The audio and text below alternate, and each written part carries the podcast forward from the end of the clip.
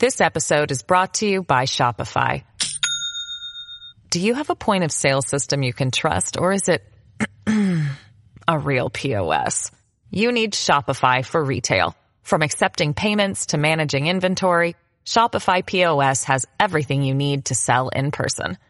Go to shopify.com/system, all lowercase, to take your retail business to the next level today. That's shopify.com/system.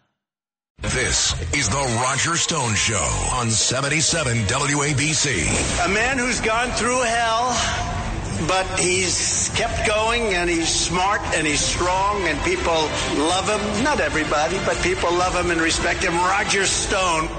Now, here's Roger Stone. Welcome back. I love it when President Trump says not everyone, but to make omelets, one needs to break a few eggs. As my late friend Lee Atwater used to say, show me a person in politics who everybody loves, and I'll show you a loser who's never won an election.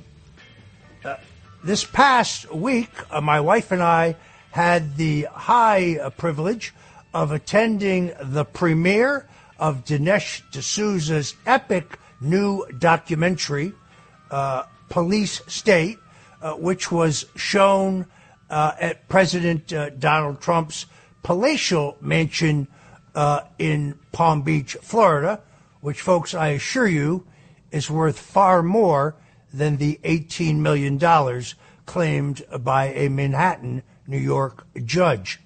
It was an all-star evening for a powerful film. I hope you had an opportunity to hear our interview with Dinesh D'Souza last Sunday, where he laid this out for us. But among those who were most compelling and impressive in this documentary, Police State, which I commend to you, was Kyle Seraphin. Kyle Seraphin is a former FBI agent, now an FBI whistleblower, a constitutionalist, a civil liberties enthusiast, a Second Amendment defender who well understands that Sundays are for God and family. And he is also the host of the Kyle Seraphin Show on Rumble. Kyle Seraphin, thank you for joining us on the Roger Stone Show. It is my pleasure, Roger. Good to talk to you. So there's a lot to talk about today, but for those who are unfamiliar with your background, why don't we start there? When did you join the FBI? Why did you join the FBI? And what were the circumstances of your leaving the FBI? Okay, fair enough. So the quick and dirty version of this is I joined the FBI in the summer of 2016. That's when I attended Quantico. Anyone who's ever applied for the FBI or has ever tried to go through some of these longer federal hiring processes will know it takes 18 months, 2 years to get yourself on board. And my route of entry was as a veteran. I was a veteran of the United States Air Force, which I started serving when I was 27 years old. So my story actually goes back a little ways. I started off working in radio as an airtime salesperson. I worked in ergonomic furniture. I was one of these guys that was trying to get my feet under me at a younger age and didn't quite get there. And by the time I was 27, I realized I wasn't creating or destroying anything. I wasn't doing what I felt like God's purpose was for me on earth. And so I enlisted in the U.S. Air Force. I wanted to see what it felt like. Even though I had a college degree, I wanted to know what it was to be an enlisted guy. And I did that for just shy of 4 years. I was let out of my contract a little bit early, applied for federal employment, ended up at the FBI, and worked 2 years of counterintelligence, 3 years of a specialty surveillance unit, which was actually not considered a very prestigious job, but something that I felt was the original, kind of the OG work that the FBI does, which is to say, go see bad guys where they are, watch what they're up to. And I got a good look at the counterterrorism program. I got more looks at counterintelligence and more looks at some of the criminal work. And then in an effort to get out of D.C. and get away from the sort of the politics that exist, I took a job in New Mexico. And I did the exact opposite of what everyone thought would happen. I started working for an Indian reservation. I was doing investigations out there of really sort of like local crimes as a sort of major crimes detective. And at that moment, I got an email handed from one of the supervisors in my office that indicated the FBI was going to be investigating parents at school board meetings, which many people are now familiar with. I brought that to Congress in October of 2021. And between that and my refusal to get the shot, the COVID vaccine shot, it was sort of a death knell for my bureau career, but it did lead to an interesting opportunity of many people approaching me and saying, here's some additional things that we see that are wrong in the FBI. And since you're already burned and you're already a public figure at this point, maybe you can help expose them. So I've done that. Between me and Stephen Friend and a guy named Garrett O'Boyle, many people saw them testify in front of Congress. You'll see that there's probably, I think, upwards of a dozen instances of FBI malfeasance that we've been able to publicly expose with a strange sort of new life that I think God has me living at this point. Well, now, you made what you believe to be a protected disclosure to a freshman member of Congress from Albuquerque, citing 5 U.S.C. 7211. That statute reads, the right of employees, individually or collectively, to petition members of Congress, or to furnish information to either House or Congress or to a committee may not be interfered with or denied. And as you mentioned, you refused to take the mandatory COVID-19 shot. I can imagine how that tied the agency into knots. What were the immediate reactions within the FBI and the Department of Justice when you took these actions? They're pretty predictable. The first thing that happened is by November of 2021, I was removed from the office and told that I couldn't come back in. And I'll give your audience just a little bit more perspective. I've been a licensed paramedic in multiple states, and I, at the time, and I think still, I'm a licensed paramedic according to the quote-unquote state of the FBI, which is this sort of fantasy realm. But I've been a nationally registered paramedic for over a decade. And one of the things that I did during my post-military and pre-FBI careers, I worked in a hospital. I spent thousands of hours in a clinical setting, and I also spent thousands of hours working on an ambulance doing transportation. So I've done a lot of flu swabs, and I've done a lot of tests for various different sort of symptoms. And so the FBI gave us a secondary option. They said, if you don't take the vaccine shot, we're going to give you another way to bend the knee. You must test for COVID, even though you have no symptoms, every 72 hours. And for me, this was a direct highlight. First of all the people that I knew that had refused to take the shot were all pro-life Christians. And so they basically were saying every Christian that wants to stand up for this particular stance must identify themselves to all of their employee colleagues by going and taking a shot. It was allowed to be done on company time, but there's really no precedent for doing that sort of a thing. And there's also really no prophylactic protocol for flu or any other disease that I'm aware of. And I've done, like I said, thousands of nasal swabs. It was really a strange opportunity. So I said, no, thank you to that. And that's what actually got me removed without pay from my job for all of November, end of November, rather, December, January, February, and the beginning of March. And it was so obvious to those of us working there that it was an arbitrary sort of rule because it was changed simply because Joe Biden was giving the State of the Union address in the early week, the first week of March in 2022. And when that happened, they basically withdrew all of the requirements to test and mask and everything that was going to be especially strange for those of us that had not gotten those shots, even if we'd already recovered from COVID like I had. And so that was kind of a sad thing to see, but it did sort of point out the hypocrisy and the moving goalposts that many of us experienced in the last couple of years. And I think it's awakened a lot of people to some of the major problems of just blind obedience to the federal government. What was the immediate impact on your family of your termination for those many months right up to today? That's a good question. It resulted predictably in a loss of income. That was the immediate thing. So my wife and I had to make some difficult decisions. In September of 22, I sold my home. And many people don't know this, even if they follow me publicly, but I left the closing table selling my house in New Mexico, which was a beautiful place, by the way. It was on 2 acres. We had a mountain view. It was a very inexpensive place in the world where we could have just a really nice place to live. We had wonderful neighbors that were friends with my kids. And we left the closing table. My wife drove our minivan to Arizona, where we ended up staying with my parents. And we stayed in 2 of the 3 bedrooms that they have in their small home in Arizona.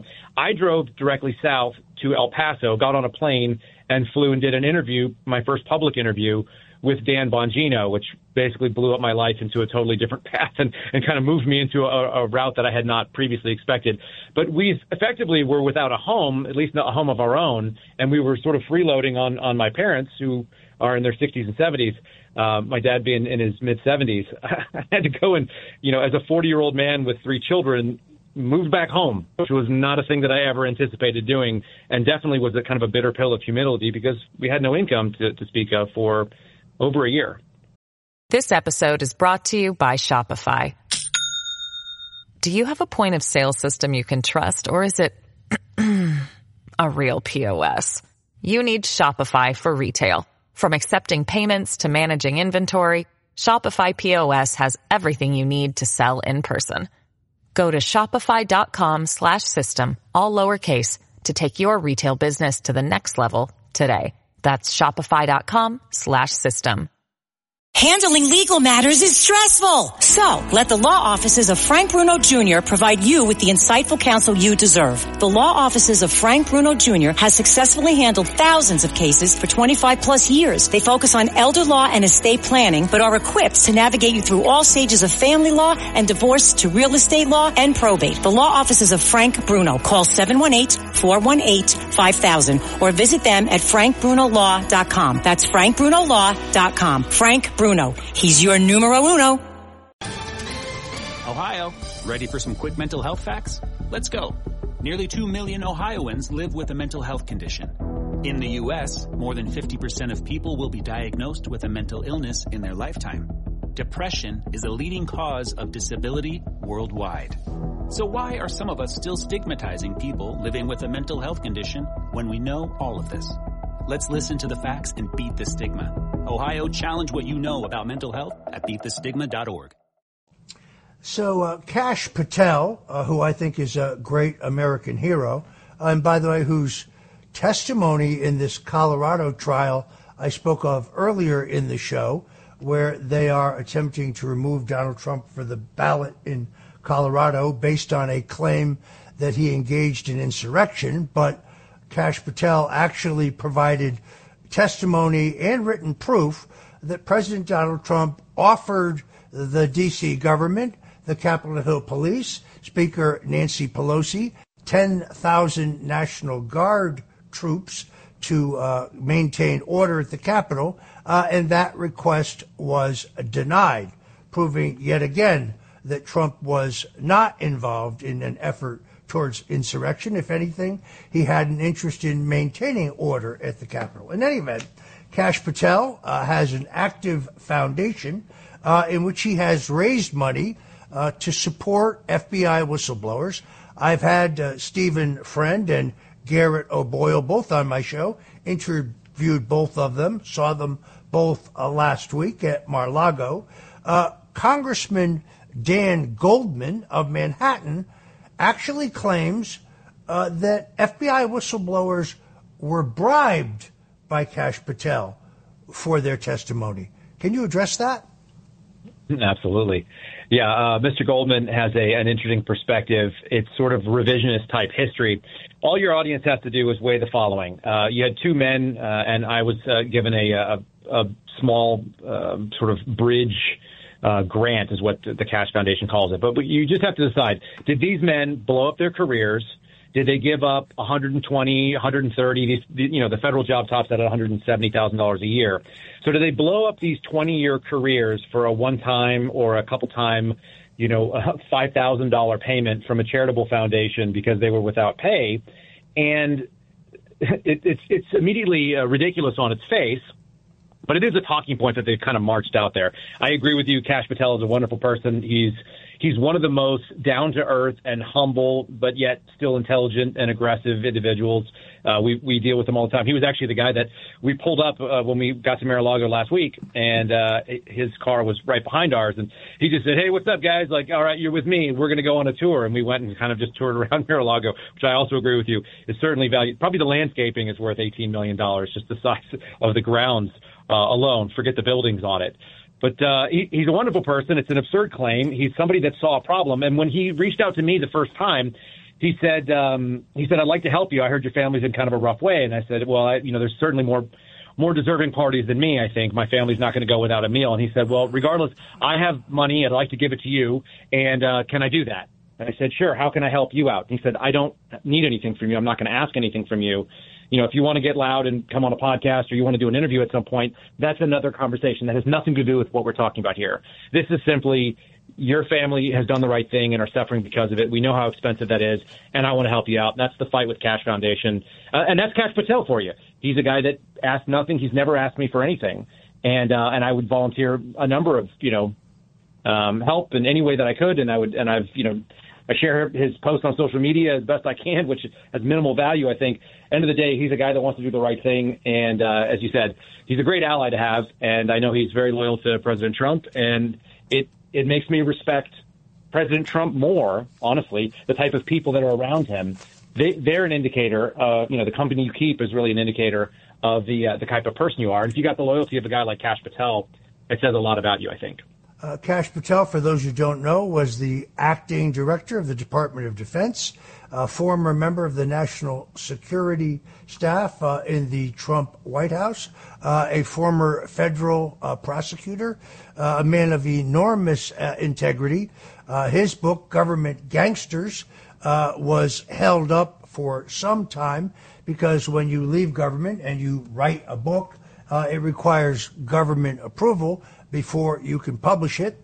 Kash Patel had to actually go to court to get an order allowing him to publish that book. Go to governmentgangsters.com and check it out. Now, Kyle, you have said that you saw the infamous memo from Attorney General Merrick Garland directing the FBI to convene meetings with federal, state, local, tribal, and territorial leaders in each federal judicial district to facilitate discussions of strategies for addressing threats against school administrators, board members, teachers, and staff, and to open dedicated lines of communication for threat reporting, assessment, and a response.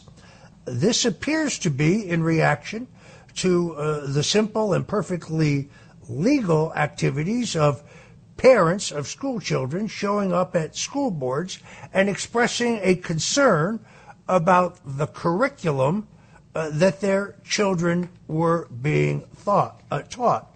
What was the reaction of the Bureau when you came forward with this shocking information?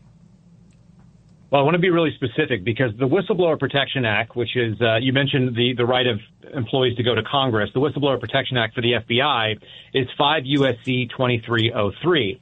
And it states that that an FBI employee can come forward with any evidence they believe is a violation of law, rule, or regulation, which is exactly what I cited.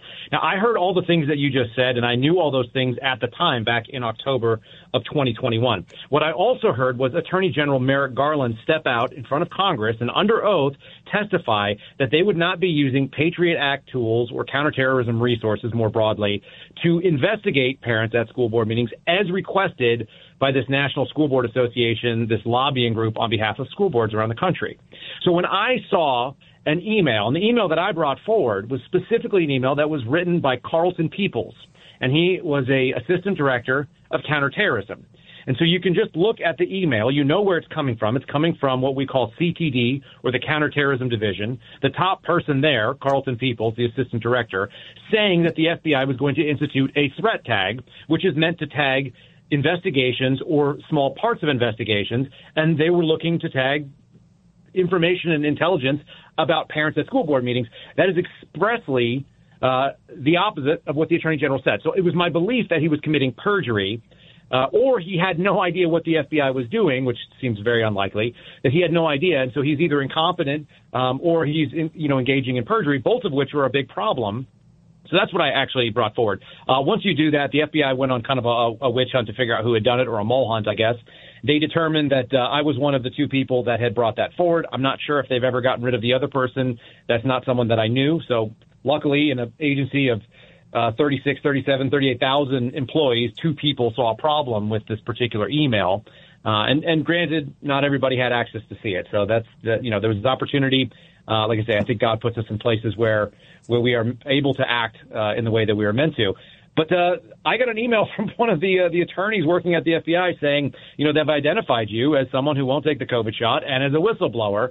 And they asked me what I should do about you. And I told them to promote you, but I think they'll probably get rid of you. And, of course, they ended up getting rid of me not long afterwards. It was a couple of weeks, 3-4 weeks before I was put out on the bricks with no paycheck. So it's fairly quick.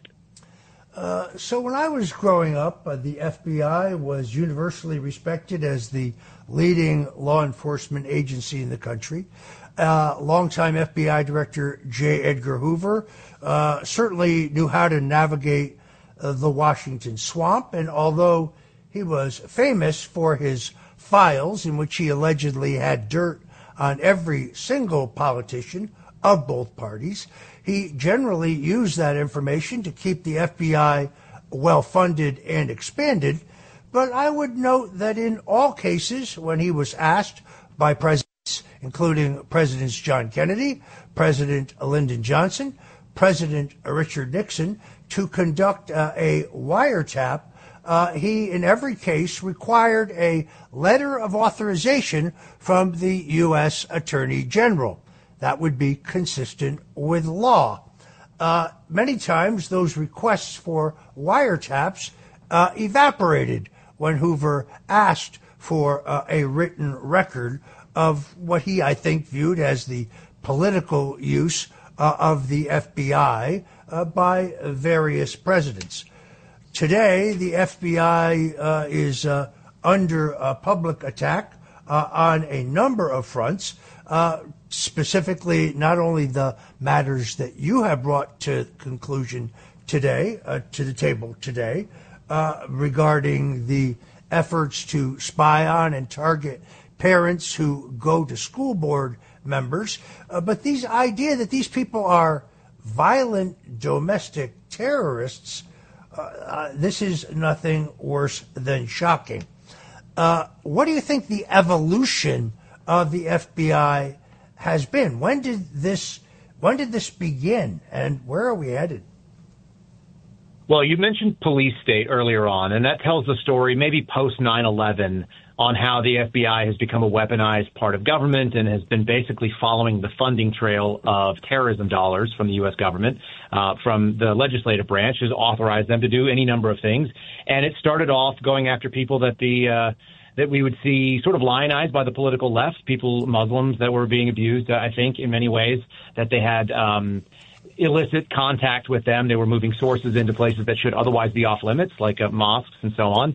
And then they kind of progressed to this thing that's known as HVEs, or homegrown violent extremists, which is people in the United States legally or that are from the United States, first and second generation, but they have sympathies that lie with terrorist organizations overseas. So imagine a person born in Minneapolis that sympathizes with ISIS. That would be sort of a good example of an HVE. And that led the Bureau to go after what we are now calling DVEs, or domestic violent extremists. And this is going to be everything from so-called white supremacists, which there are some, but many of them are actually protected. They're actually allowed to have that awful ideology. That's sort of the brilliance of the First Amendment.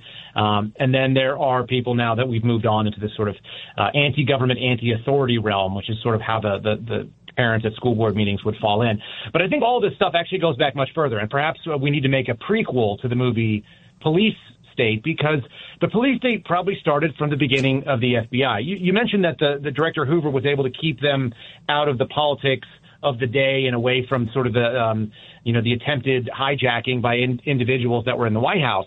But in many ways, they were just doing the bidding of what Hoover thought was appropriate, and sometimes this was also unconstitutional. Agreed. You can go all the way back to 1917, 1919, before it was even known as the FBI. It was called the Bureau of Investigation, and they had the Palmer raids. And you can go into the 40s and 50s, and there were things that were happening under McCarthy with the Red Scare, and they were going after communists, similar to that sort of thing. So this has been going on. They attacked members of the civil rights community. Famously, there was a letter that was written by a member of the FBI attempting to get Martin Luther King Jr.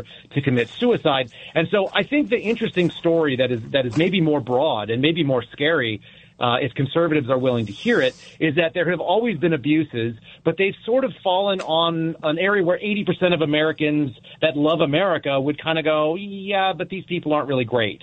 And so we're sort of okay with this misuse. I think law enforcement in general maybe has some of these sins going back a long, long ways. And so we're now sort of seeing that political conservatives are now on the receiving end of something that has been, at least in the shadows, for a very long time, and now we all have a chance to experience it. And so it shouldn't actually be a partisan debate. I wish it wasn't.